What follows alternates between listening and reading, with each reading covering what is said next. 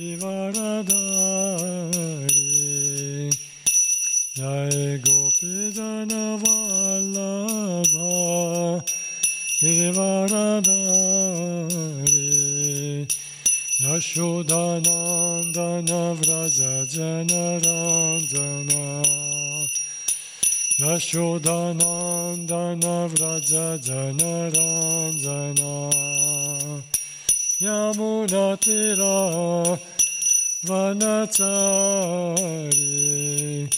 Yamunatira Vanachari. Jai Radha Madhava Kunja Bihari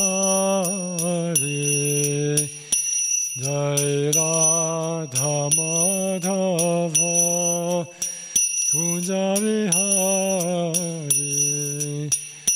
Hare Krishna Hare Krishna Krishna Krishna Hare Hare Hare Rama Hare Rama Rama Rama Hare Hare. Hare Krishna Hare Krishna Krishna Krishna Hare Hare.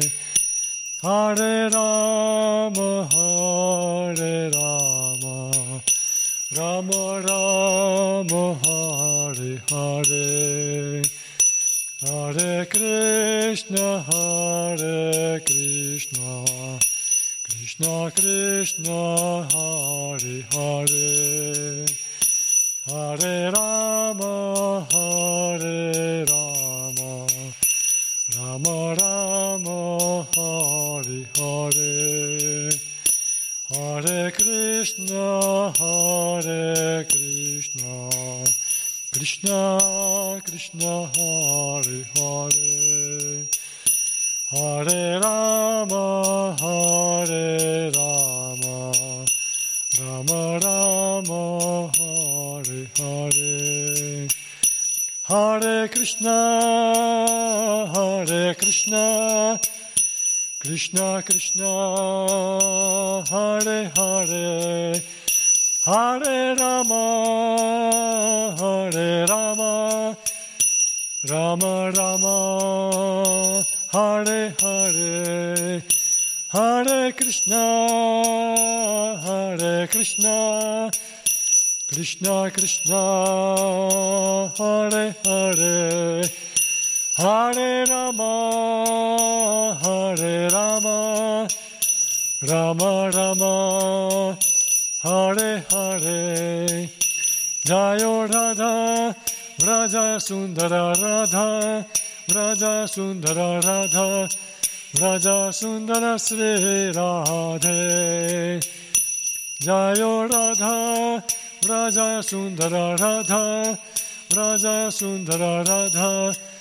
Sri Radhe, Jai Jagannath, Jayo Jagannath, Jai Baladeva, Jai Subhadra, Jai Jagannath, Jai Jagannath, Jai Baladeva, Jai Subhadra, Jai Gauranitai, Gauranitai, Gauranitai, Sri Sri Gauranitai, Jai Gauranitai, Gauranitai, Gauranitai, Sri Sri Gauranitai,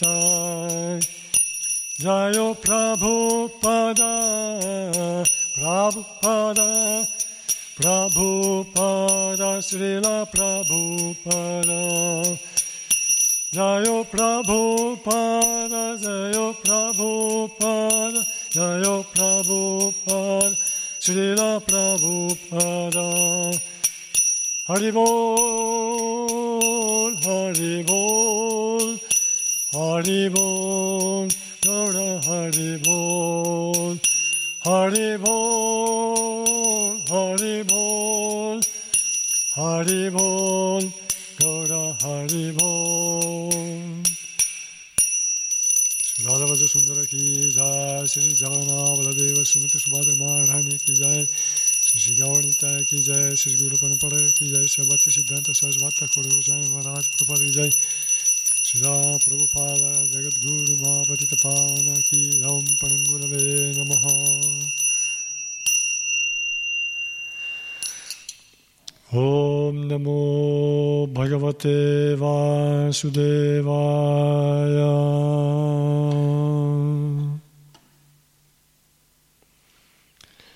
Om Namo Bhagavate Vasudevaya.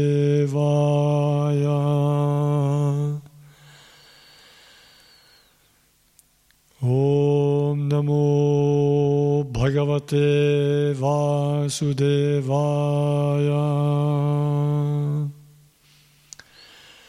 Om Jnana Timirandasya Jnananjana Shalakaya Chakshurmilitam Yena Tasmai Shri Gurave Namaha. Namo Vishnu Padaya Krishna Prishtaya Bhutale. Srimate Bhaktivedanta Swami Ti Namine Namaste Sarasvati Deve Gauravani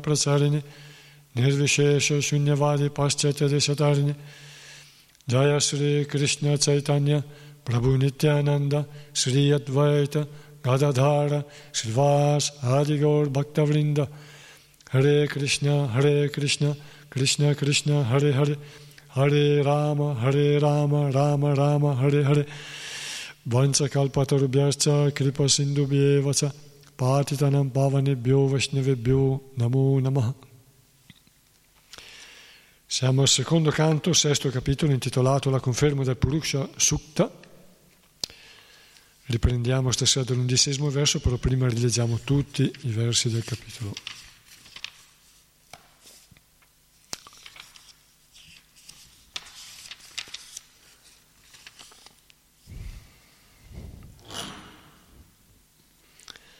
Brahma disse, la bocca del Virat Purusha, la forma universale del Signore, è il centro che genera la voce il Dio del fuoco ne è il controllore. La sua pelle e altri sei involucri corporei costituiscono il centro che genera gli inivedici e la sua lingua quello che genera gli alimenti e i cibi delicati destinati a essere offerti agli esseri celesti, agli antenati e agli uomini in generale. Le sue narici costituiscono il centro generatore della nostra respirazione e di tutte le arie. Il suo potere olfattivo genera gli esseri celesti chiamati Ashvini Kumara e la varietà delle piante medicinali e la sua respirazione produce diversi profumi. I suoi occhi brillanti e irradianti generano tutte le forme. Le sue pupille sono come il sole e i pianeti celesti. I suoi orecchi sentono ovunque e costituiscono il ricettacolo di tutti i Veda. Il suo senso dell'udito dà origine all'etere e a tutti i suoni. Dalla superficie del suo corpo nasce il principio attivo di ogni cosa e ogni circostanza propizia. La sua pelle, come l'aria che dà il movimento, genera la varietà delle sensazioni tattili e forma il campo dove si compiono tutti i sacrifici. I peli del suo corpo sono all'origine del, del regno vegetale e soprattutto delle piante necessarie al compimento dei sacrifici. I suoi capelli e la sua barba sono il rifugio delle nuvole e le sue unghie generano l'energia elettrica, la pietra e il minerale ferro. Le braccia del Signore generano i grandi esseri celesti e i capi che dirigono e proteggono gli uomini. I passi del Signore sono il rifugio dei pianeti inferiori, superiori e paradisiaci e di tutto ciò di cui l'essere vivente ha bisogno. I suoi piedi di loto proteggono da ogni paura. I genitali del Signore sono all'origine dell'acqua, del liquido seminale, di tutto ciò che genera, della pioggia e dei procreatori. Dai suoi genitali viene il piacere che cancella l'amarezza della procreazione. Un'arda, l'ano della forma universale del Signore è la dimora di Mitra, il Dio della morte. Il suo retto è il luogo dove regna l'invidia, la sfortuna, la morte, l'inferno e così via. La schiena del Signore è la dimora dell'ignoranza, dell'immoralità e di ogni forma di frustrazione. Dalle sue vene scorrono i fiumi e i ruscelli e sulle sue ossa si ergono le alte montagne. L'aspetto impersonale del Signore è la dimora dei vasti oceani. Il suo ventre è il rifugio degli esseri individuali quando sopraggiunge la distruzione materiale. Nel suo cuore si trovano i corpi materiali sottili degli esseri viventi. Così lo realizzano gli uomini intelligenti. Infine la coscienza di questo grande essere è la dimora dei principi della spiritualità, i miei, i tuoi, e quelli dei quattro brahmachari di nome Sanaka, Sanatana, Sanat Kumara e Sanandana. In esse risiedono anche la verità e la conoscenza trascendentale.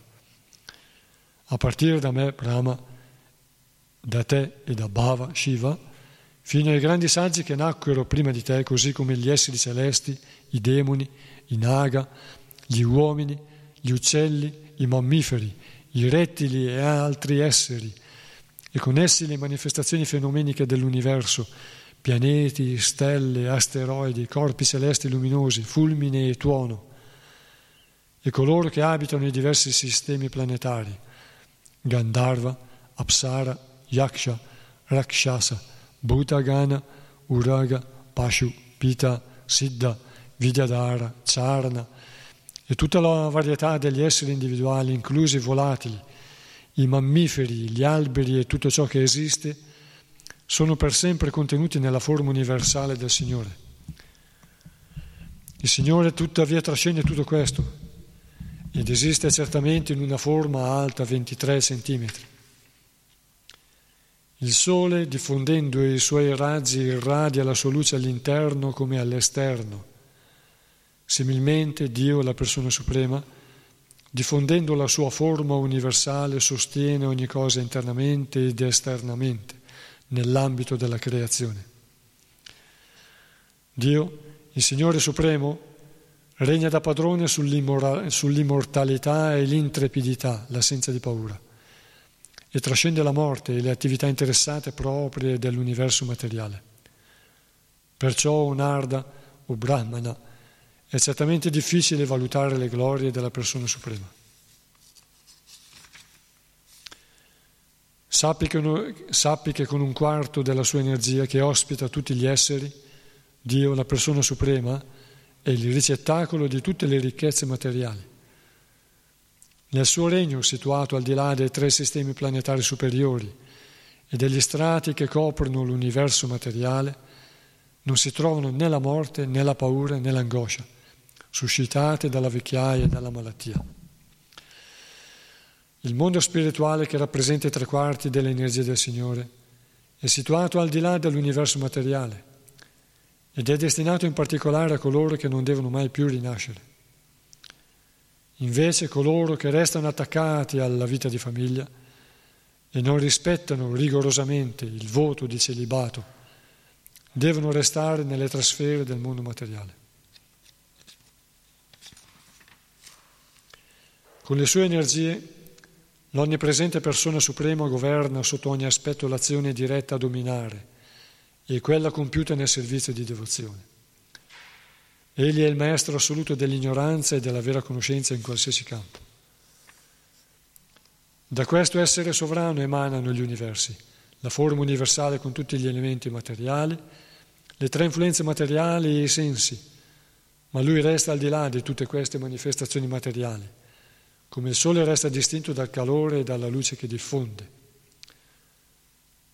Quando nacqui dal fior di loto, uscito dal ventre dell'essere sublime, ma Vishnu, non avevo per compiere il sacrificio altri elementi che le diverse parti del corpo del Signore sovrano.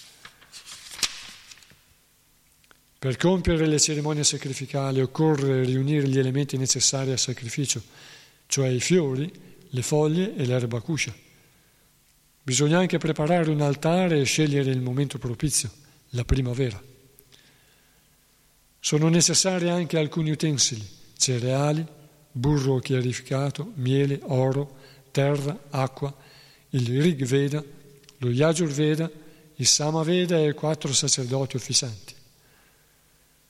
È necessario infine invocare il nome di differenti esseri celesti con particolari inni e promesse di ricompensa secondo una scrittura, un procedimento e uno scopo specifici.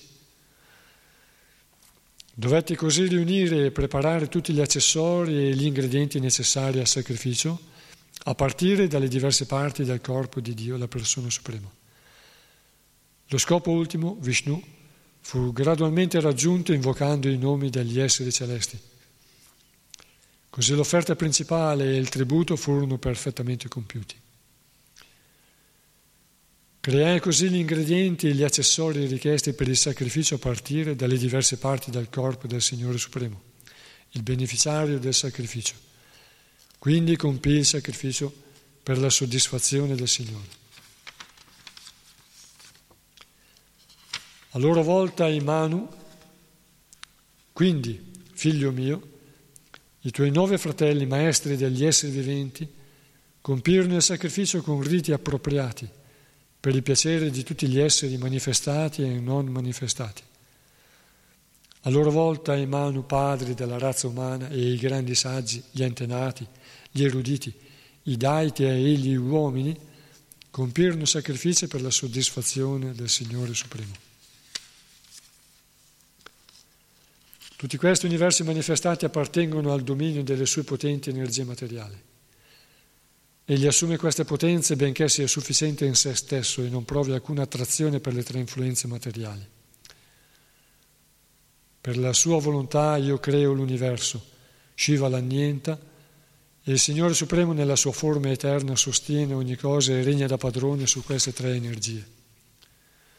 Caro figlio, ho risposto così a tutte le tue domande e sappi che tutto ciò che esiste, sia la causa che l'effetto, nell'universo materiale come nel mondo spirituale, dipende da Dio, la persona suprema.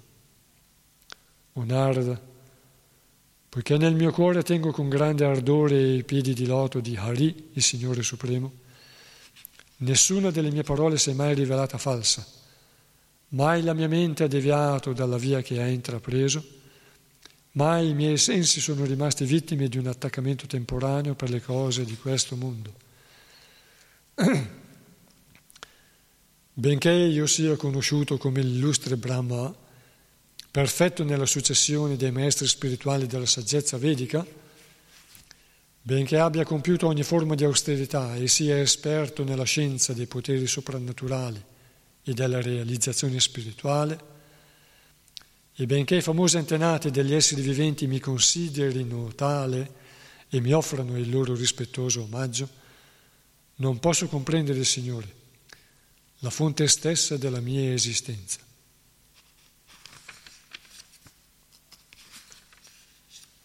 Perciò è meglio che mi abbandoni ai suoi piedi di loto, che da soli possono liberare l'essere dalle sofferenze generate da nascite e morti ripetute.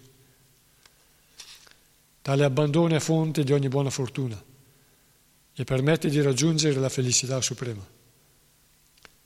Perfino lo spazio non può valutare le proprie dimensioni. Che possono fare dunque gli esseri viventi quando il Signore stesso non può valutare i limiti della propria gloria? poiché né Shiva, né tu né io abbiamo potuto determinare i limiti della felicità spirituale, come potrebbero farlo gli altri esseri celesti? Confusi come siamo dalle energie esterne illusorie del Signore, non, passiamo, non possiamo far altro che osservare questa manifestazione cosmica secondo la nostra capacità. Offriamo il nostro rispettoso omaggio a Dio, la persona suprema, del quale cantiamo le apparizioni e le attività in questo mondo, benché la sua persona resti per sempre incomprensibile nel suo insieme. Sri Krishna, Dio, la persona suprema e originale, crea questo cosmo manifestato attraverso la sua prima manifestazione, quella di Vishnu, sua emanazione plenaria, ma lui stesso resta non nato. È in lui che ha luogo la creazione e la materia e le sue manifestazioni non sono altro che lui stesso. Egli le mantiene per un certo tempo, poi le riassorbe in sé. Dio, la persona suprema, è perfettamente puro perché è libero da ogni contaminazione materiale. Egli è la verità assoluta e incarna la conoscenza perfetta e completa, onnipresente, senza inizio né fine Egli non ha rivali. O Narda, o nobile saggio, i grandi pensatori possono conoscerlo soltanto quando sono completamente liberi da ogni desiderio materiale, per aver preso rifugio nella pace immutabile dei sensi controllati. Altrimenti l'uso di argomenti insostenibili deforma tutto e il Signore scompare allora alla nostra vista.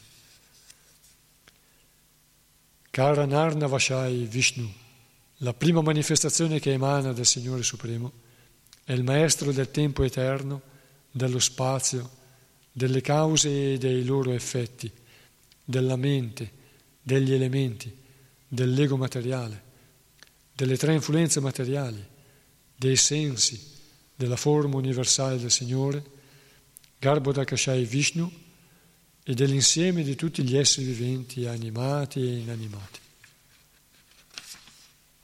Io, Brahma, Shiva, Vishnu, i grandi procreatori come Daksha e Prajapati, voi, Narda e Kumara, gli altri esseri celesti come Indra e Chandra, i sovrani dei pianeti Burloka, quelli dei pianeti terrestri, dei sistemi planetari inferiori, dei pianeti Gandharva, dei pianeti Vidyadhara, dei pianeti Sarna Loka e dei pianeti Nagaloka, i capi degli Yaksha, dei Raksha e degli Uraga, i grandi saggi, i grandi demoni, i grandi atei e i grandi viaggiatori dello spazio, e inoltre i cadaveri, gli spiriti malefici, i diavoli, i folletti, i Kushmanda, i grandi esseri marini, gli animali e gli uccelli giganteschi, in altre parole, tutto ciò che in proporzioni eccezionali manifesta potenza,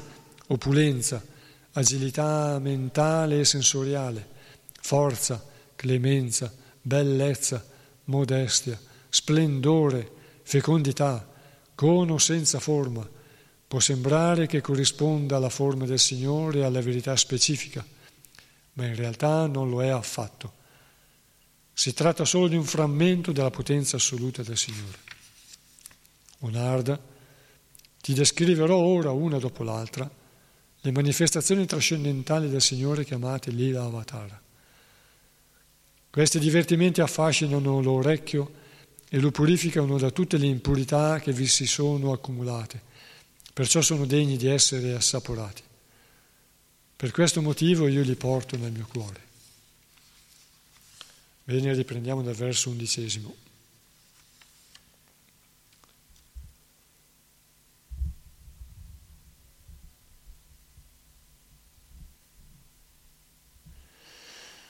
Avyaktarasa sindhunam bhutanam nidanasya cha udaram viditam punsho hridayam manasa padam.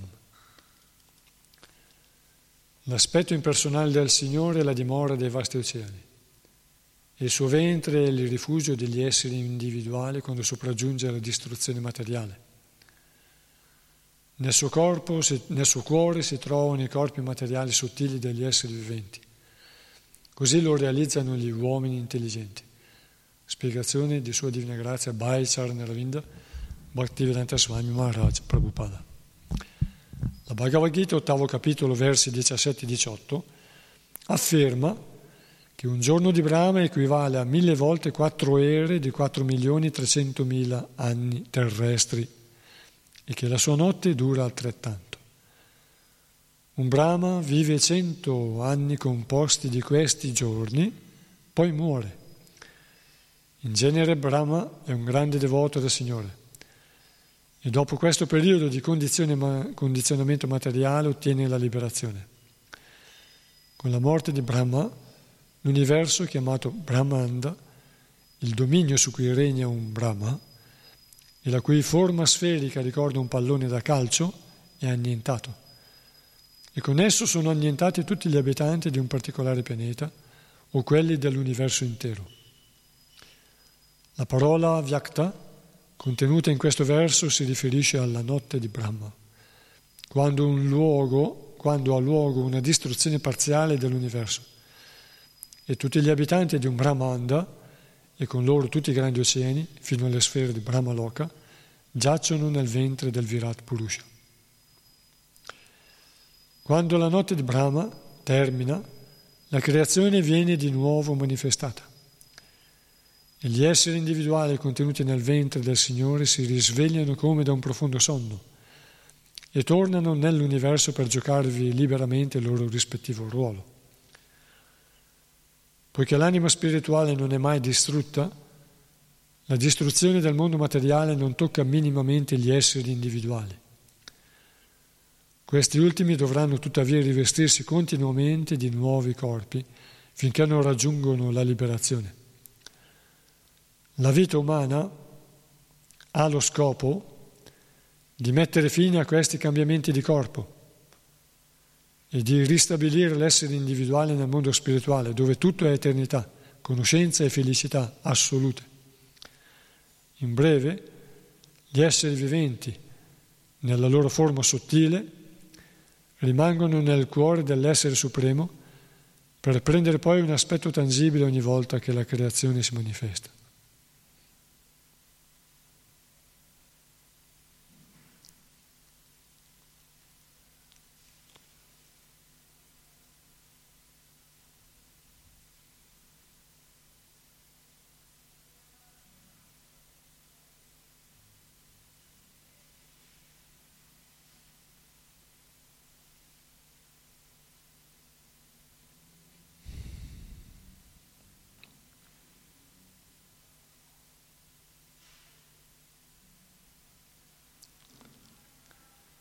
Quindi Prabhupada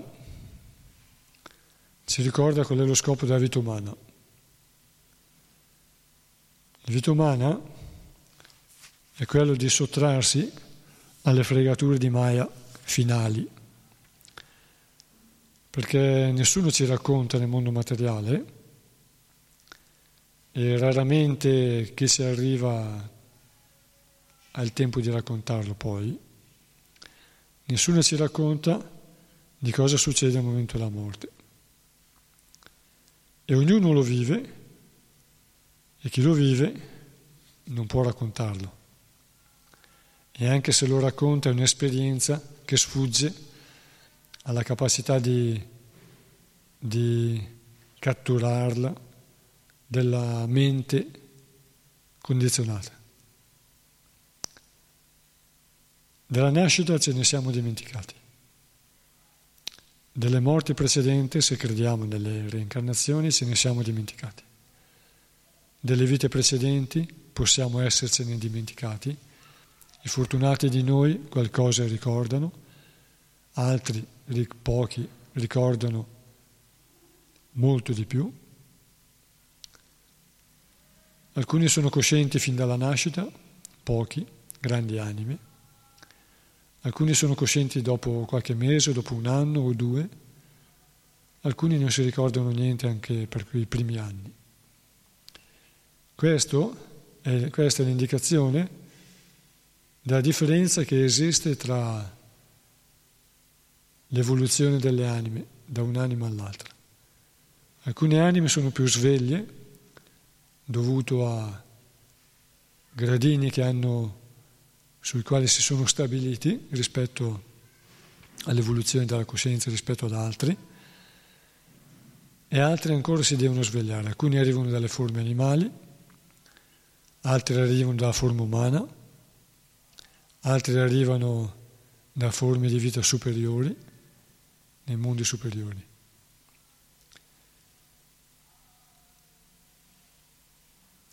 E quindi, se Prabhupada qui si ricorda, quello che nessuno ci dice, che la fregatura finale di Maya, da Maya, è quella di vedere svanire in un attimo quello che sembrava reale e chi c'è il tempo di rendersene conto, gli ultimi istanti di vita, ha quell'esperienza. Io ne ho, ho avuta una, una piccola esperienza e ti rendi conto che se sei abituato a lamentarti o a cercare l'affetto dei cari, vorresti dire sento questo, sento quello, mi fa male questo, mi sento così, e vorresti l'aiuto che non ti possono dare. Anzi, tra te e loro tu senti una grande differenza, perché tu sei in un corpo che non senti quasi più e che sta svanendo e loro invece li senti, li vedi come dentro una corazza. La corazza è costituita da un corpo sano. E anche se loro ti guardano, un corpo in vita, vitale, e anche se loro ti guardano e cercano di capirti, in realtà non ti possono capire perché è un'esperienza fuori dalla loro eh, capacità di, di percezione. E quindi poi si va verso l'oblio e la vita viene ridotta, i sensi scompaiono e si, si trova allontanati completamente da questo mondo. A seconda dello sviluppo della coscienza, la morte non è uguale per tutti, così come non lo è la nascita o il periodo prima della nascita. Per devoti, per materialisti, per peccatori, per eh, grandemente illusi, è molto diversa, sono molto diverse queste condizioni. E quindi si è morto in virtù, in passione e in, in ignoranza. A seconda del tipo di coscienza che uno svilu- che ha sviluppato o che ha nel quale si è stabilito più frequentemente. Quindi la vita umana ha lo scopo di mettere fine ai cambiamenti di corpo, quindi nascita, morte ripetute. E siccome noi siamo paragonabili alle mosche che vivono nella casa di un uomo, la mosca vede un uomo e pensa che quello è eterno, non muore mai. Così gli esseri umani, quando hanno incontrato extraterrestri, pensavano fossero dei, o a volte hanno incontrato veramente degli dei, cioè degli esseri che hanno grandi poteri. Gli extraterrestri hanno tecnologia, gli dei hanno poteri, che è superiore alla tecnologia. Comunque anche gli dei hanno armi straordinarie,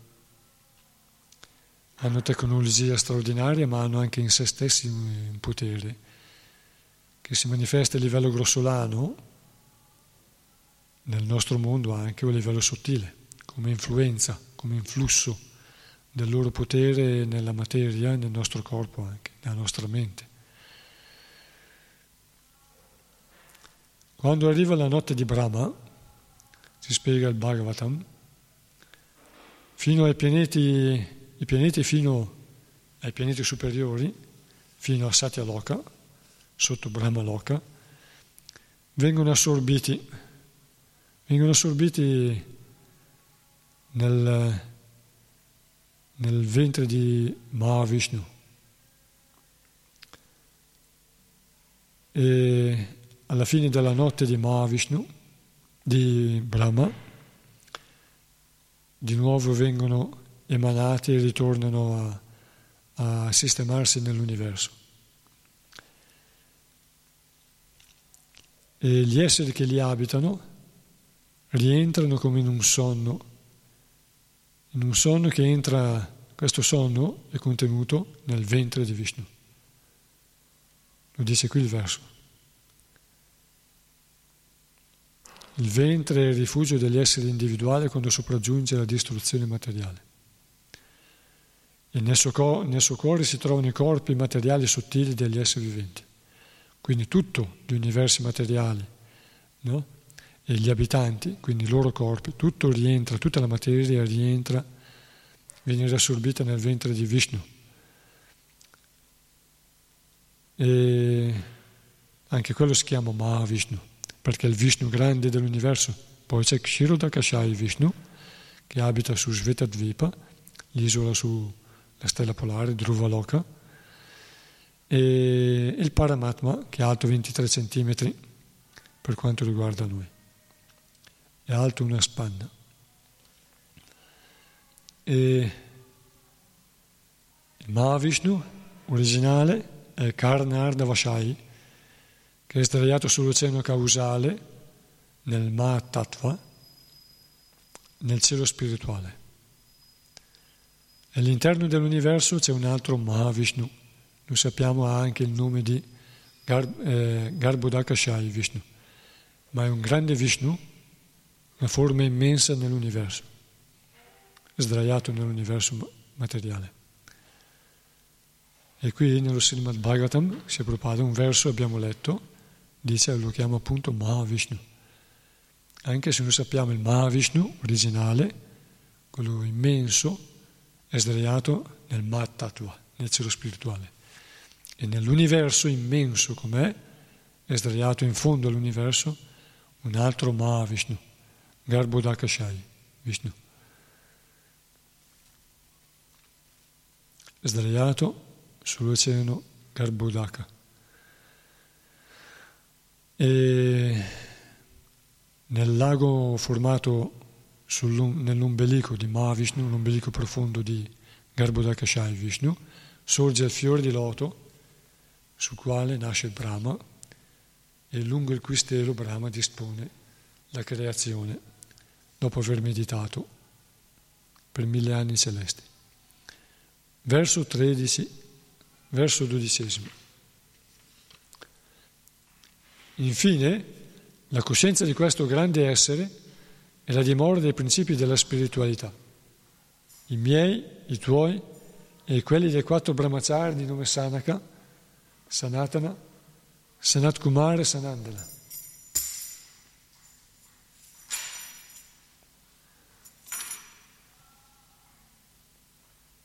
In esse risiedono anche la verità e la conoscenza trascendentale.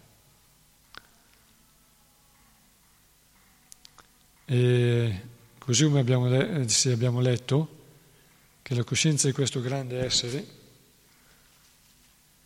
perché tutto quello che è, che è Vishnu, Krishna, Dio, è fonte di ispirazione e di ogni, e di ogni conseguenza di ogni azione. Da lui partono ogni cosa, ma quello che parte da lui è perfetto, ispirato, attivo, è meraviglioso e sublime. E la coscienza di questo grande essere è la dimora dei principi della spiritualità, così come abbiamo letto che i peli del suo corpo, della forma universale, la forma universale impersonale del Signore, i peli del suo corpo, sono la fonte di tutte le piante e le erbe, soprattutto delle erbe sacre per i sacrifici, per le cerimonie rituali. E quindi tutto ciò che emana da lui è perfetto, sublime. E anche la coscienza di questo grande essere è la dimora dei principi della spiritualità. Principi di ogni principio, ma soprattutto della spiritualità.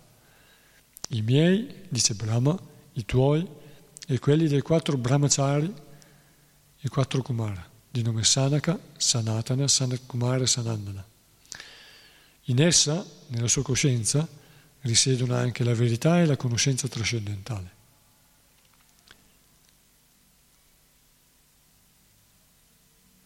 Verso, versi 13, 14, 15 e 16. A partire da me, Brahma, da te e da Bhava, Shiva, fino ai grandi saggi che nacquero prima di te, così come gli esseri celesti, i demoni, i naga, gli uomini, gli uccelli, i mammiferi, i rettili e altri esseri, e con essi le manifestazioni fenomeniche dell'universo, pianeti, stelle, asteroidi, corpi celesti luminosi, fulmine e tuono, e coloro che abitano i diversi sistemi planetari, Gandharva, Apsara, Yaksha, Rakshasa, Bhuttagana, Uraga, Pashu, Pita, Siddha, Vidyadhara e Charna, e tutta la varietà degli esseri individuali, inclusi i volatili, i mammiferi, gli alberi e tutto ciò che esiste, sono per sempre contenuti nella forma universale del Signore. Così fu nel passato, così è nel presente e così sarà nel futuro. Il Signore tuttavia trascende tutto questo ed esiste eternamente in una forma alta 23 cm. Spiegazione di Srila Prabhupada. Grazie alla sua onnipotenza, Dio, la persona suprema, manifesta la sua rappresentazione parziale di anima suprema alta 23 cm in una forma universale che comprende tutta la varietà delle manifestazioni organiche e inorganiche dell'universo.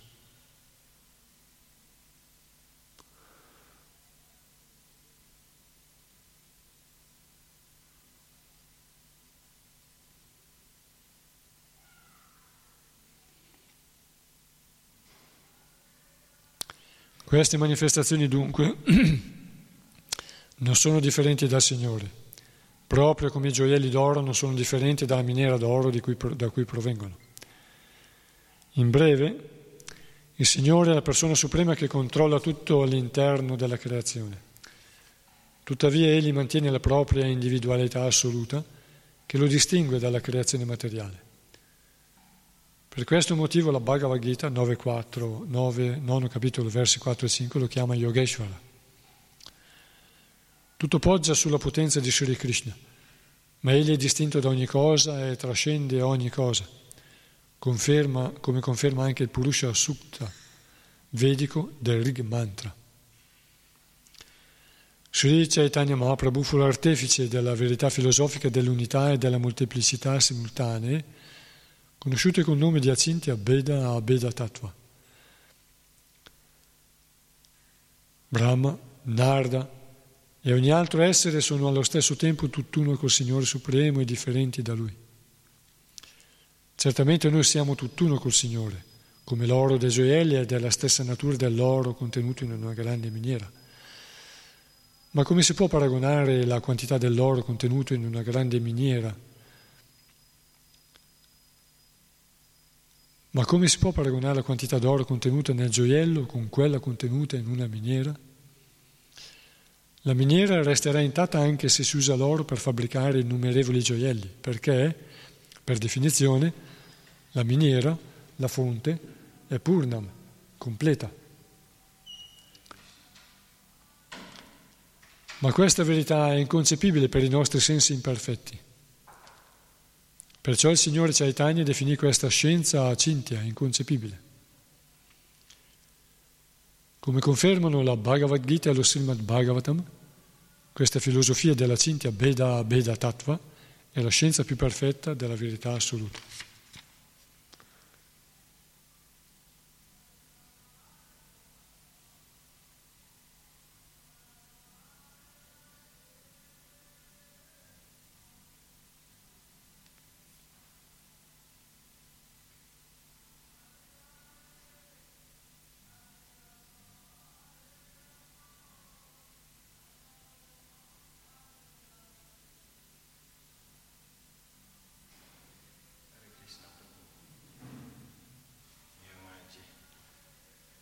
Sono Davide io. Già.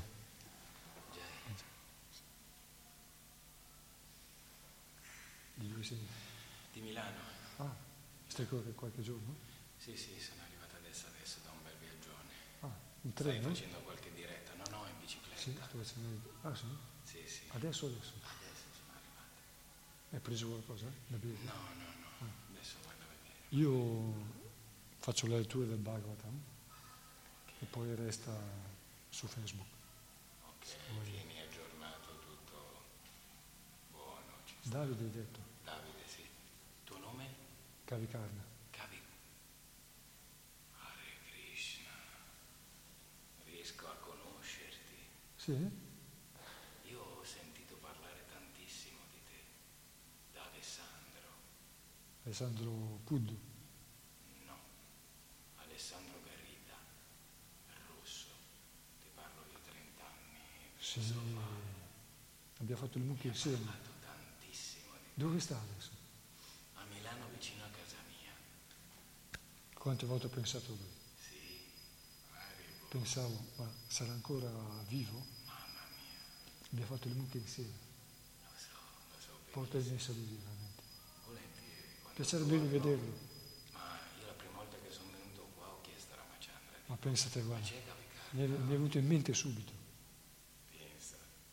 Che- Fantastico. Non- guarda, il suo nome me l'ho quasi dimenticato, però mi ricordavo di lui. Mi ricordo tante cose di lui. Io lo conosco bene per quando era in quei tempi e anche è sempre stato un vero, un- molto innamorato della spiritualità. molto. Ma mi ha aiutato tantissimo e lo sto facendo tutto. Quanti anni hai tu? Io 40. Ah, eh, ne dimostri 25. Vabbè. Quando lui era qui, allora tu eri un bambino. Sì, 35 anni fa lui era qua, so. nel 84. Ha detto che era pieno, ce n'erano tante di mucche. Adesso sono 7-8. Noi stavamo a Tavernelle, io e lui, ok. a Bonazza. Giù di là. Ma che onore, mamma mia. Ma che incontro! veramente. Fantastico. Fa piacere di sapere di lui, guarda. Sì, sì. E guarda, è... Ci ho pensato diverse volte, un pensiero caro perché era bravo, Sì, sì. però non l'ho più visto e ho pensato, veramente... ho pensato, ma sarà ancora vivo? Perché lui quel tempo stava male. Ah, sì. tempo. Ha avuto un po' di problemi, sì, in passato, certo. Però stava qui, era innamorato della spiritualità. Tuttora. Me lo ricordo, ci credo, ci credo, al 100%. ci credo. Salutamelo veramente, guarda. Mamma mia, volentieri. Tu sei Grazie. qui adesso? Eh? No, Adesso sto a un 25 km da qui. Ah, ok. Ora faccio la lettura, poi chiudo. Ah, ok, fantastico. Se vuole mi può ascoltare su Facebook. Sai cos'è? Io non ho niente di... No. Non ho lo smartphone, non ho niente. Io vivo senza tele, senza... Eh, mi, mi potrà ascoltare anche Alessandro di qui. Lo, lo Srimad Bhagavatam. Su Facebook c'è la diretta, c'è Gabriele. Devo- anche lui vive con un amico eh, che non hanno il computer. Fa niente, fa niente. Posso, posso eh, provare a vedere se c'è la possibilità di far scaricare a qualcuno le cose e poi con un DVD. Siamo arrivati a 70 puntate. Che bello, fantastico. E è molto bello il Bhagavatam. Sì. Continua perché c'è gente che ascolta.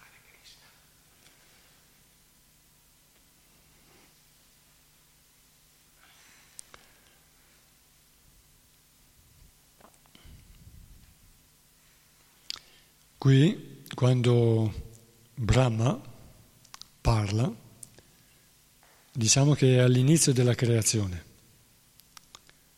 Tra i primi esseri creati ci sono i Kumara, Narda, e poi ci sono i Prajapati, come Daksha. C'è Maharaj Uttanapada, Priyavrata. Sono questi grandi esseri. Maharaj Uttanapada è il padre di Dhruva e quindi Brahma è il nonno di Dhruva. Infatti nel quarto canto Dhruva voleva ottenere un regno più grande di quello di, di suo nonno. Infatti Vishnu gli dette la dimora nella stella polare, un pianeta spirituale. Quindi è un pianeta più grande perché è il mondo spirituale nel mondo materiale. Poi qui parla dei naga e dei rettili. Naga, noi sappiamo che è una forma umana, sono serpenti. Il sanscrito è la madre delle lingue indoeuropee, specialmente. Poi ha influenzato un po' tutte le lingue del mondo, perché la cultura vedica era diffusa in tutto il mondo. Però ogni ambiente ha un suolo diverso, gli alimenti crescono diversi, il clima diverso, e questo influisce sulla, sulle lingue che nascono in quei posti, in quei luoghi. Le razze umane sono state formate sulla Terra, alcune vengono invece da altri pianeti che si sono stabiliti qui. Gli esseri celesti, i Deva, sono 33 milioni nell'universo e poi ci sono i Sottodeva, gli Upadeva, che sono dei minori e poi gli dei hanno figli e così via. E molti esseri celesti, noi sappiamo che sono 8 milioni e 400 mila forme di vita nell'universo, forme di vita proprio così come sono 400.000 forme di vita umana, possiamo guardare le stelle, centinaia di migliaia, milioni. Noi vediamo sulla Terra ci sono diverse razze umane, così noi possiamo credere, come dicono i Veda, che esistono 400.000 forme di vita umana. Perché se consideriamo che sulla Terra ci sono diverse forme di vita, bianca, nera, asiatica, gialla, quella indiana e così via, quella eh, dei popoli latinoamericani e altri, sono razze e forme di vita diverse. Quindi se in ogni pianeta, se in vari pianeti c'è anche solo una razza, si arriva presto al numero totale di 400.000 forme di vita umana.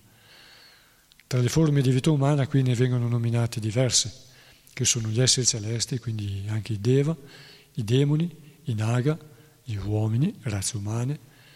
Poi ci sono i Gandharva, le Apsara, Yaksha, Rakshasa, Bhutana, Bhutagana, Uraga, Pashu, Pita, Siddha, Vidyadhara, Charna e così via.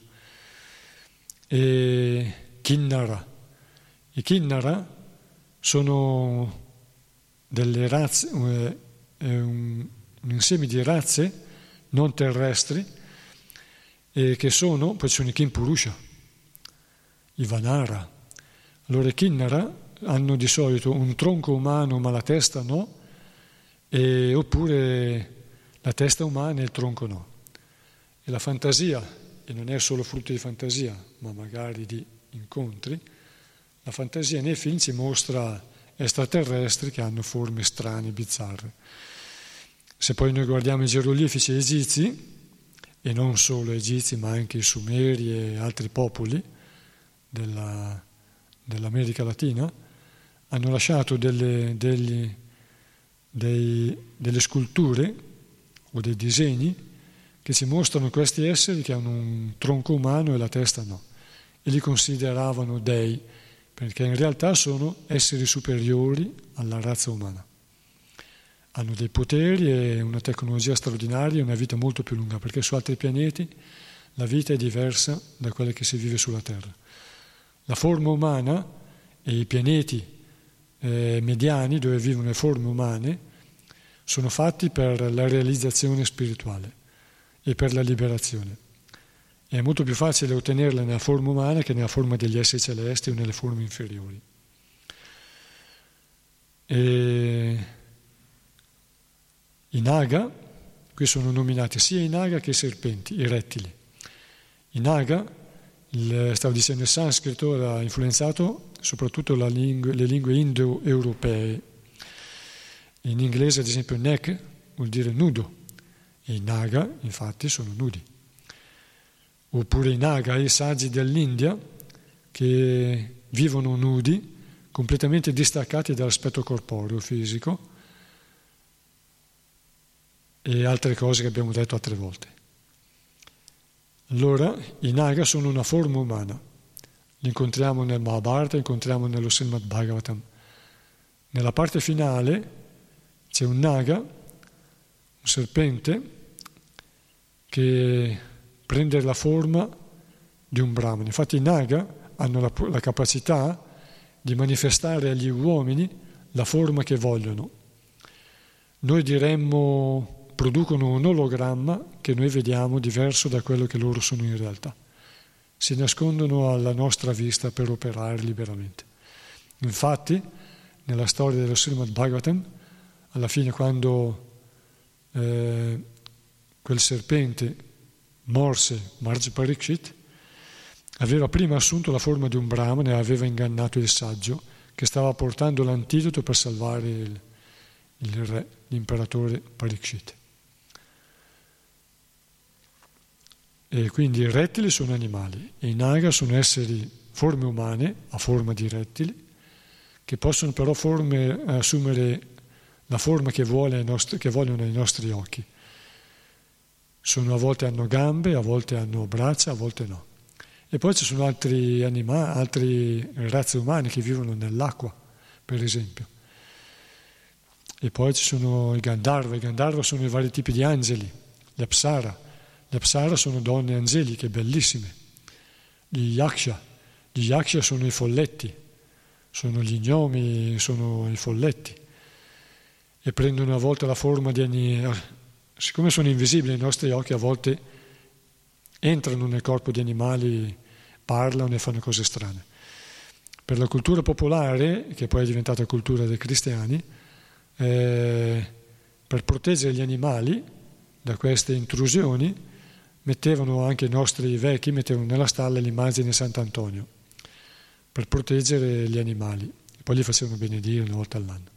Quelli sono gli yaksha. Negli, degli yaksha si parla anche nel Mahabharata. Quando i Pandava incontrano sul lago uno yaksha nella forma di airone che parla, uno yaksha molto saggio e pone delle domande importanti a, a, ai Pandava. Una domanda dice, sono varie domande, molto importanti e sagge, importanti per imparare cose della vita. Una gli dice, cos'è quella cosa che tutti vedono e nessuno ci crede? E se prima rispondi potrai bere, se non rispondi e bevi morirai. I panda erano assetati, erano arrivati in esilio sulla riva di quel lago, accaldati, assetati e stanchi, e non sapevano rispondere, si buttarono a bere e morirono. Quando arrivò Maharaj Yudhishthira, quando arrivò, perché stavano camminando uno dietro l'altro a una certa distanza uno dall'altro, arrivarono al, al lago, trovò i suoi fratelli morti e lui, riflettendo un attimo, disse, noi vediamo tutti intorno a noi che muoiono, ma noi pensiamo che noi moriremo mai. E lo Yaksha disse, bene, adesso puoi bere. Questa è la risposta giusta. I Rakshasa, i Rakshasa erano stati creati da Brahma all'inizio della creazione come Raksha, come protettori, ma si sa che c'è differenza tra Kshatriya, che usa la protezione, Ksha, aggredisce per proteggere, Trai, per proteggere, per liberare, e Raksha vuol dire proteggere, protettore. C'è differenza tra proteggere e essere picchiatore. Lo Kshatriya ha delle regole e agisce per proteggere il picchiatore può essere anche un bandito, un criminale, un approfittatore e quindi un abusatore. Quindi se gli kshatriya o coloro che sono addestrati alle arti marziali non hanno eh, sviluppato una, morale, una moralità e una coscienza, non hanno coscienza nelle loro azioni, da uh, artisti marziali possono diventare semplicemente dei rakshasa, degli approfittatori, bulli, abusatori. Quindi furono creati questi rakshap come per proteggere nell'universo. Però col tempo si degradarono e usando la loro forza divennero dei rakshasa, dei protettoracci. I rakshasa sono così violenti che arrivano anche a essere cannibali. Non solo mangiano carne, ma mangiano anche carne umana e ricevono molta forza da questo. E al giorno d'oggi ci sono rakshasa eh, nascosti. Prima rakshasa vivevano nascosti nelle foreste, ora vivono nascosti nella, nella società. Poi ci sono i Bhutagana. I Bhuta, i Bhutagana sono, Bhuta vuol dire esseri viventi vari, la, la, la compagine degli esseri viventi. Ma Bhuta sono anche gli spiriti, gli esseri invisibili, spiriti, coloro che hanno lasciato il corpo non si sono ancora incarnati. Gli Uraga sono esseri, eh, esseri enormi, potenti, i Pashu. Pashu in sanscrito vuol dire anche animale. Pashu vuol dire animale, ma vuol dire soprattutto l'animale che viene offerto in sacrificio. I tempi vedici i sacrifici erano compiuti nel momento propizio, veniva preparata l'arena con un cerimoniale, come viene detto qui in questo verso, secondo una scrittura, una procedura, nel tempo adatto, quindi a primavera, secondo i calcoli astronomici, astrologici, nel momento favorevole. E veniva, i sacrifici venivano compiuti da persone qualificate, spiritualmente potenti, che avevano una vita etica molto, molto, molto virtuosa, che compivano austerità, penitenza e molta forza spirituale. Avevano molta conoscenza e erano esperti nel canto perfetto dei mantra, nella modulazione perfetta dei, dei mantra, perché si sa che il suono agisce sulla materia e la conoscenza vedica è molto vasta. E quindi l'animale che veniva immolato, distrutto in quel sacrificio, nel, momento, nel modo appropriato, otteneva subito una forma superiore, forma di vita superiore. Raggiungeva il paradiso, poi non doveva, come tutti gli altri animali, fare una scala di vita dietro l'altra, morire miseramente, eh, fino ad arrivare alla forma umana, o alle precedenti a quella forma umana, che sono le scimmie, eh, i leoni, gli animali come il leone e le forme eh, come la mucca. Da lì si arriva alla forma umana, in virtù, passione e ignoranza, a seconda che uno venga dalla, dalle, dalle mucche, varie mucche e così via. Eh, ma poi rinascono subito invece, dopo questo, ottengono subito la forma umana. Quindi dal paradiso poi quando rinascono, rinascono già avvantaggiati, fortunati, belli, allegri, vispi, e già nella forma umana avvantaggiata. Pashu vuol dire animale, certe volte esistono anche uomini Pashu. Eh, pashu vuol dire bestia. Certe volte anche in sanscrito si dice un uomo Pashu, bestia. Quando certi uomini vivono come bestie e hanno una coscienza da bestia senza sensibilità, allora tante volte viene detto anche in tutte le lingue del mondo questo, dato questo termine. Poi esistono pianeti dove vivono i pashu, gli animali indisturbati. Pita, Pita sono gli antenati.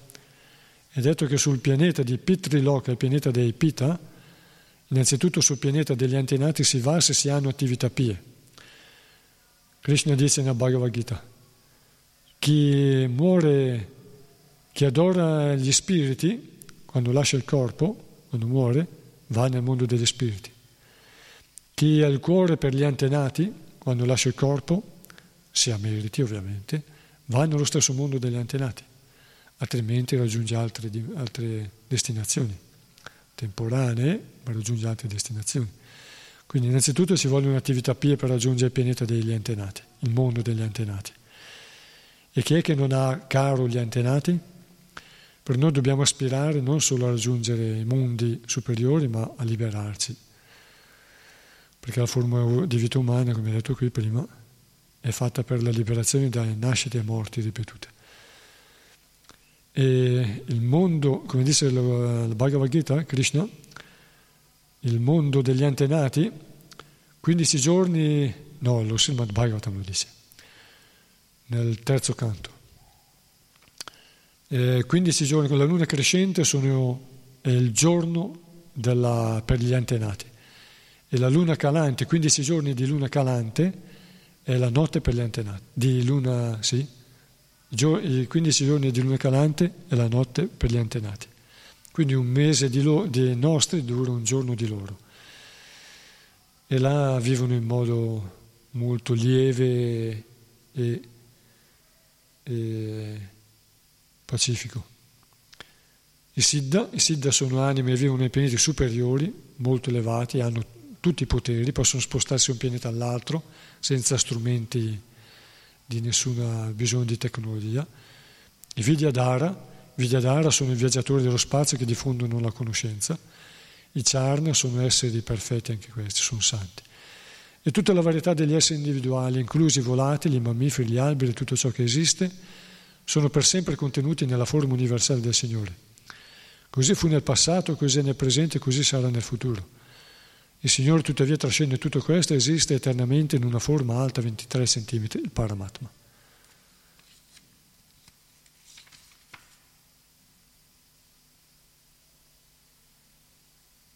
Verso 17.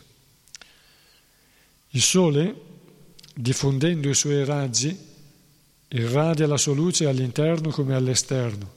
Similmente Dio, la persona suprema, diffondendo la sua forma universale, sostiene ogni cosa internamente ed esternamente nell'ambito della creazione.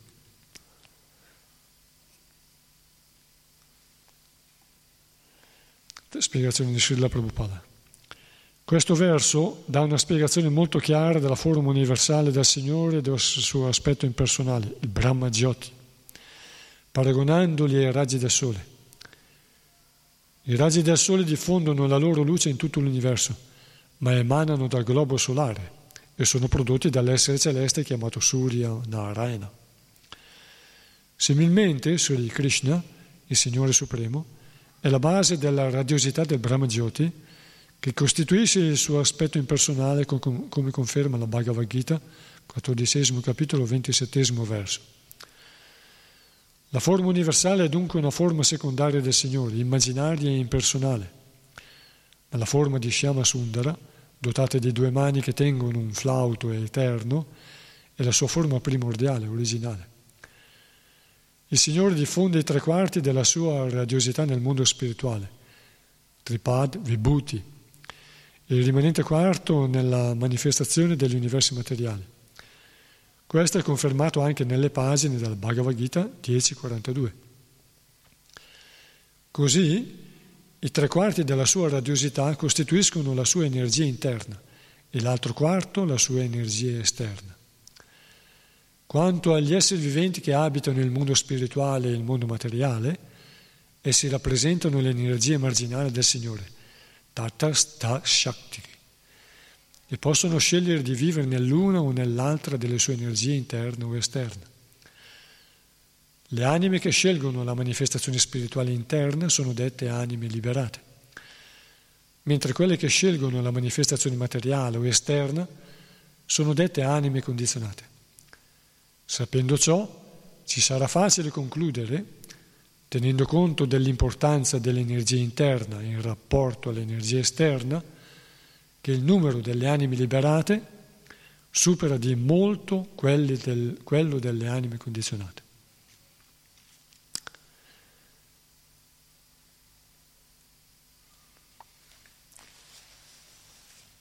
Volte, anni fa, quando era ancora, erano ancora novità, certi incontri este, eh, oltre sia Prabhupada, alcuni devoti, alcuni devoti sembrava di avere scoperto qualcosa di speciale, sentendo parlare di Tatas Shakti da altre fonti che non fossero sia Prabhupada e pensavano che nel libro sia Prabhupada non ci fosse un termine così, probabilmente non se ne ricordavano o non l'avevano letti i libri o non avevano continu- continuato la lettura. Ma noi dal primo canto a questa parte abbiamo già sentito, già siamo nei primi capitoli, già due o tre volte parlare di Tata Sta Shakti. Tata vuol dire eh, riva, sta che sta sulla riva, Shakti, l'energia che sta sulla riva, cioè siamo noi, le anime condizionabili. E qui lo dice se Prabhupada lo spiega, anche qui, non è la prima volta, e noi siamo praticamente le anime condizionabili, che possiamo scegliere di essere influenzati dall'energia spirituale o scegliere di essere attratti dall'energia materiale. Quindi noi qui siamo attratti dall'energia materiale e siamo stati presi dall'acqua delle onde dell'esistenza materiale e ci siamo allontanati molto dalla riva, prima poco, poi sempre di più. Ora vogliamo uscire dall'oceano dell'esistenza materiale eh, grazie agli insegnamenti degli, acharya, Prabhupada ma anche altri. E Prabhupada per noi è la più grande misericordia che ci poteva capitare di incontrare. Non fosse stato per lui, chissà dove saremmo, in quali onde ancora, a che distanza saremmo nell'esistenza materiale.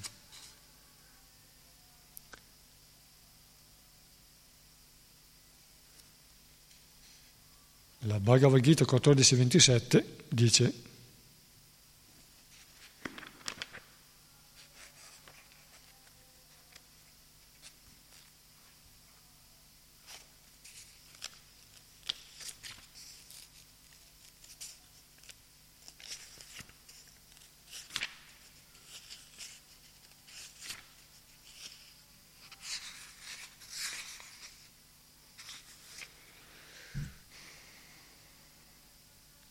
Brahmano hi pratishtanam amritasya vyayasya cha shasvatasya cha dharmasya sukasya ikantikasya cha.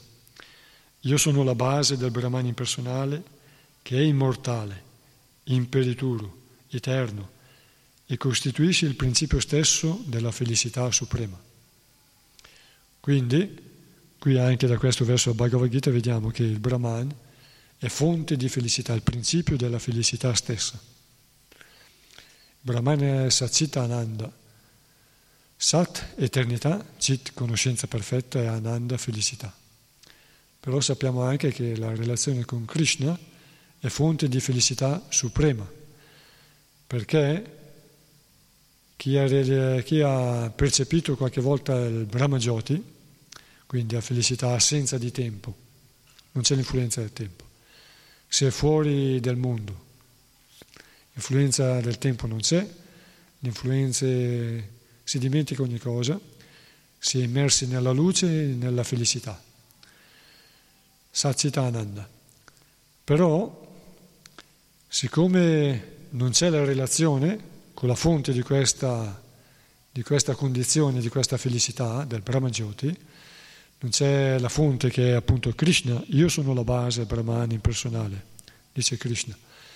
Allora poi a un certo punto si ritorna alle attività. A un certo punto uno decide di uscire dalla meditazione del Brahman, dalla percezione del Brahman, e ritorna alle attività. Così anche coloro che raggiungono la liberazione, Sayuja Mukti, nel, nello sfolgorire del Brahman, dopo un po' ricadono nel mondo materiale e diventano grandi filantropi, persone molto, molto buone e interessate alla bontà verso gli altri, grandi intellettuali, grandi filantropi. Invece, quindi si ricade nel mondo materiale, invece la, è un'esperienza che si può avere durante la vita stessa, come ho detto adesso, no? poco fa. E invece coloro che raggiungono il mondo spirituale da là non tornano più perché gustano una felicità suprema e per raggiungerli bisogna superare tutti gli esami qua. Poi il verso 10.42 della Bhagavad Gita dice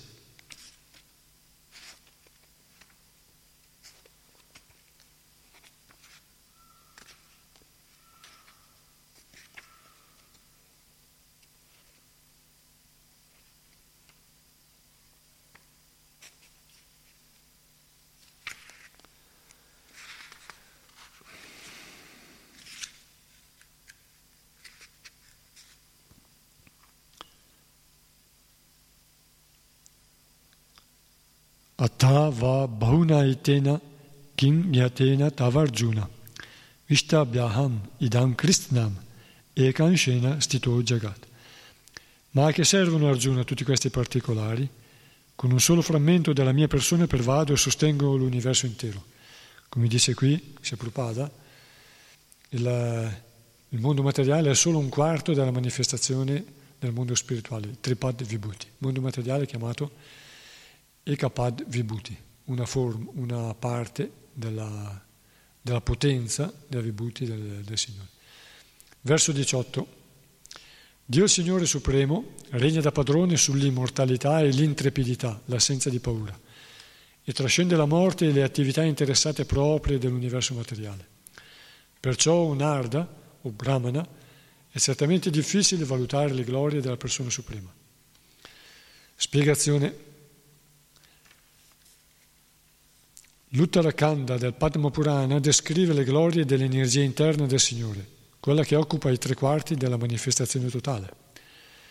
Rivela inoltre che i pianeti del mondo spirituale o dell'energia interna sono infinitamente più vasti della somma di tutti i pianeti degli universi costituiti dall'energia esterna del Signore.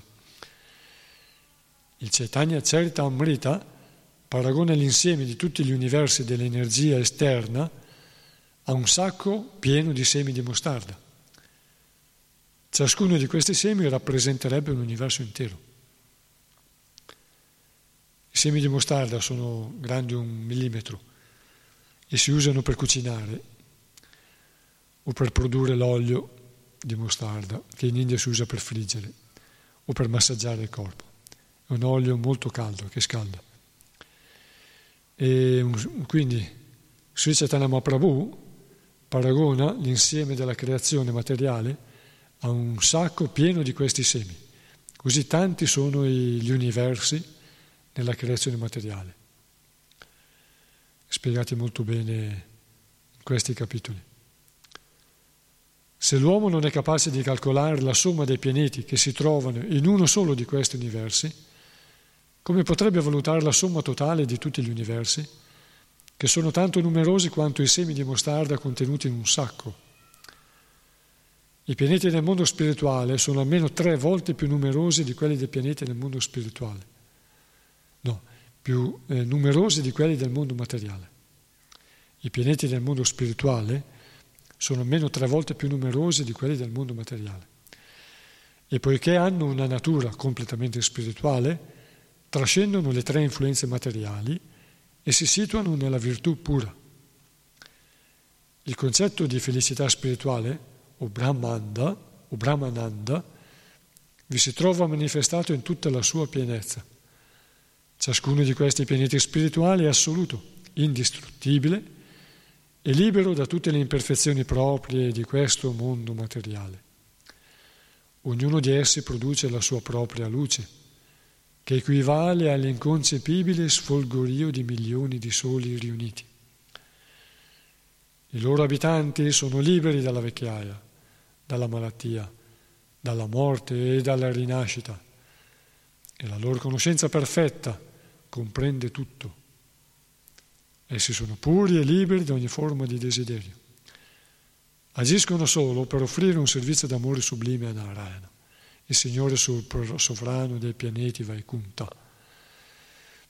Questi esseri liberati cantano continuamente gli inni del Samaveda Vedai Sangapada Kramupanishadair Gayanti Yam Samaga e sono tutti personificazioni delle cinque Upanishad.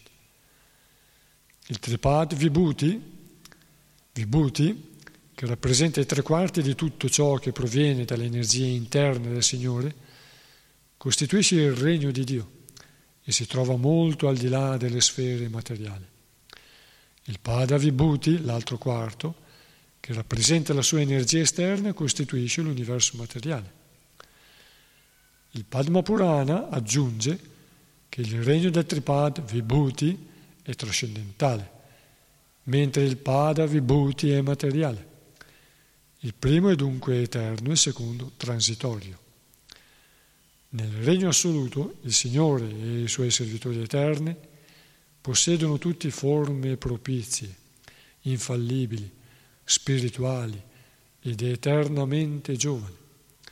In breve non esistono né nascita né vecchiaia, né malattia né morte. Questa dimora eterna, ricca di piaceri spirituali e piena di bellezza e di felicità. Questo è ciò che conferma il nostro verso, che definisce questa natura trascendentale col, nettar, col termine Amrita. I Veda affermano Utamritatva, utamritatva, utamritatva isyeshana, utamritatva seshana. Il Signore Supremo è maestro dell'immortalità ed è Lui stesso immortale, perciò può conferire questa qualità ai Suoi devoti. Mrityu è morte, Mrita è mortale, Amrita, come in italiano la A privativa, l'alfa privativa anche in greco, Amrita vuol dire mortale. Utamrita, Utamritatva, Utamritatva, Utamritatvasya Isha, Isha è il Signore. Utamritatvasyeşana come egli stesso afferma nella Bhagavad Gita 8.16, chi raggiunge la sua dimora immortale non dovrà più tornare in questo mondo dove regnano la morte e tre forme di sofferenza. Il Signore non ha nulla in comune con i padroni di questo mondo, che non permettono mai ai loro subordinati di gustare una felicità uguale alla loro. Inoltre non sono immortali e non possono dare l'immortalità ai loro dipendenti. Il Signore Supremo, capo di tutti gli esseri individuali, ha il potere di conferire al suo devoto tutte le qualità della propria persona, comprese l'immortalità e la felicità spirituale. Nell'universo materiale, l'angoscia e la paura regnano nel cuore di tutti gli esseri, ma poiché il Signore è il più grande tra gli intrepidi, conferisce questa stessa intrepidezza ai suoi puri devoti. L'esistenza materiale è in sé stessa fonte di paura, perché tutti i corpi materiali di cui gli esseri si rivestono sono soggetti a nascita, malattia, vecchiaia e morte. Nel mondo materiale il tempo esercita sempre la sua influenza, trasformando a poco a poco ogni cosa. E questi cambiamenti sono fonte di grande sofferenza per l'essere individuale, che è immutabile per natura, avicara, questa sofferenza è completamente assente nel regno eterno di Dio, luogo che è per sempre libero dall'influenza del tempo eterno e di conseguenza da ogni paura. Nel mondo materiale la cosiddetta felicità si ottiene al prezzo di dure fatiche. Per esempio, per arricchirsi un uomo dovrà faticare duramente e avrà sempre paura che la felicità così acquisita possa scomparire. Nel regno di Dio invece non occorre nessun sforzo per raggiungere la felicità. La felicità è inerente al mondo spirituale, come insegna il Vedanta Sutra. Ananda Mayo Vyasat. Vyasat. Il regno assoluto è per natura pieno di felicità. La felicità spirituale è sempre crescente grazie a una sempre crescente capacità di apprezzamento. La felicità non si affievolisce mai. Nell'universo materiale è impossibile trovare una simile felicità assoluta, neppure sul pianeta Janaloka, o anche Maharloka, o Satyaloka, perché perfino Brahma è soggetto alle leggi dell'azione interessata e alla legge della nascita e della morte. Questo è il significato della parola Duratyaya. Anche i brahmachari e sannyasi degni di essere elevati ai pianeti che si trovano al di là delle sfere celesti, non possono concepire la felicità spirituale che risplende nel regno eterno di Dio. La gloria di Dio è tanto grande da superare l'immaginazione dei più grandi brahmachari e sannyasi, ma i puri devoti del Signore raggiungono direttamente questa felicità per la grazia divina. Qui ci sono molti punti ripresi da Shia Prabhupada in altre parti. Parla di le tre forme di sofferenza, Tu sai quali sono le tre forme di sofferenza?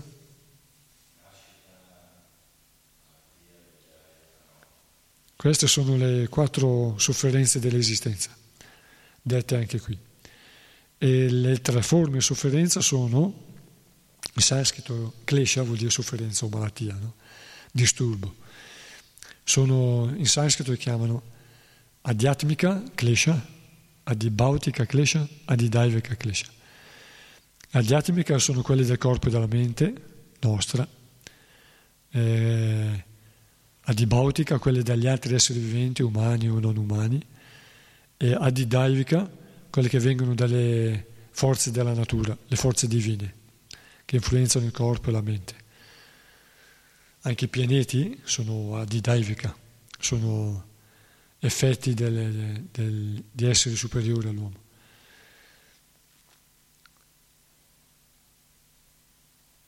E poi qui parla anche i grandi brahmachari e sannyasi degni di essere elevati ai pianeti. Perché brahmachari e sannyasi? perché brahmacari e sannyasi osservano il celibato. In un verso precedente ci ha detto Srila Prabhupada che coloro che sono attaccati a, troppo alla famiglia, alla donna e attività sessuale, devono rinascere, non c'è scampo. E, e per conforto possiamo dire se sono anime pie possono continuare la realizzazione spirituale, ma dipende da quando siamo peccatori, perché la forma umana non è garantita. E parla di brahmacari e sannyasi perché loro, osservando il celibato, i Veda ci insegnano che possono, coloro che sono, osservano strettamente il celibato, sono degni di essere elevati al pianeta del Sole, una forma effulgente, forma di fuoco, di luce una forma sfolgorante e una forma di vita a livelli inimmaginabili per la nostra coscienza. Quindi chakra molto elevati.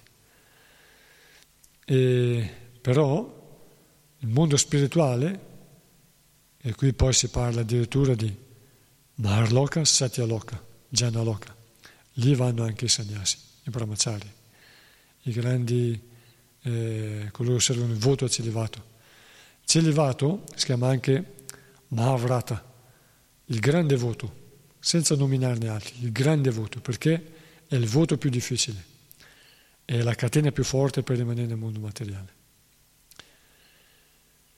E Brahmachari e Sannyasi, anche loro, non riescono a immaginare la, la bellezza dell'esistere nella relazione della contemplazione del volto sublime del Signore Supremo.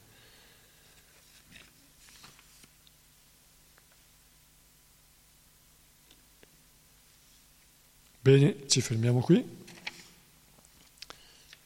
La prossima volta continuiamo, per grazia di Krishna, dal diciannovesimo verso.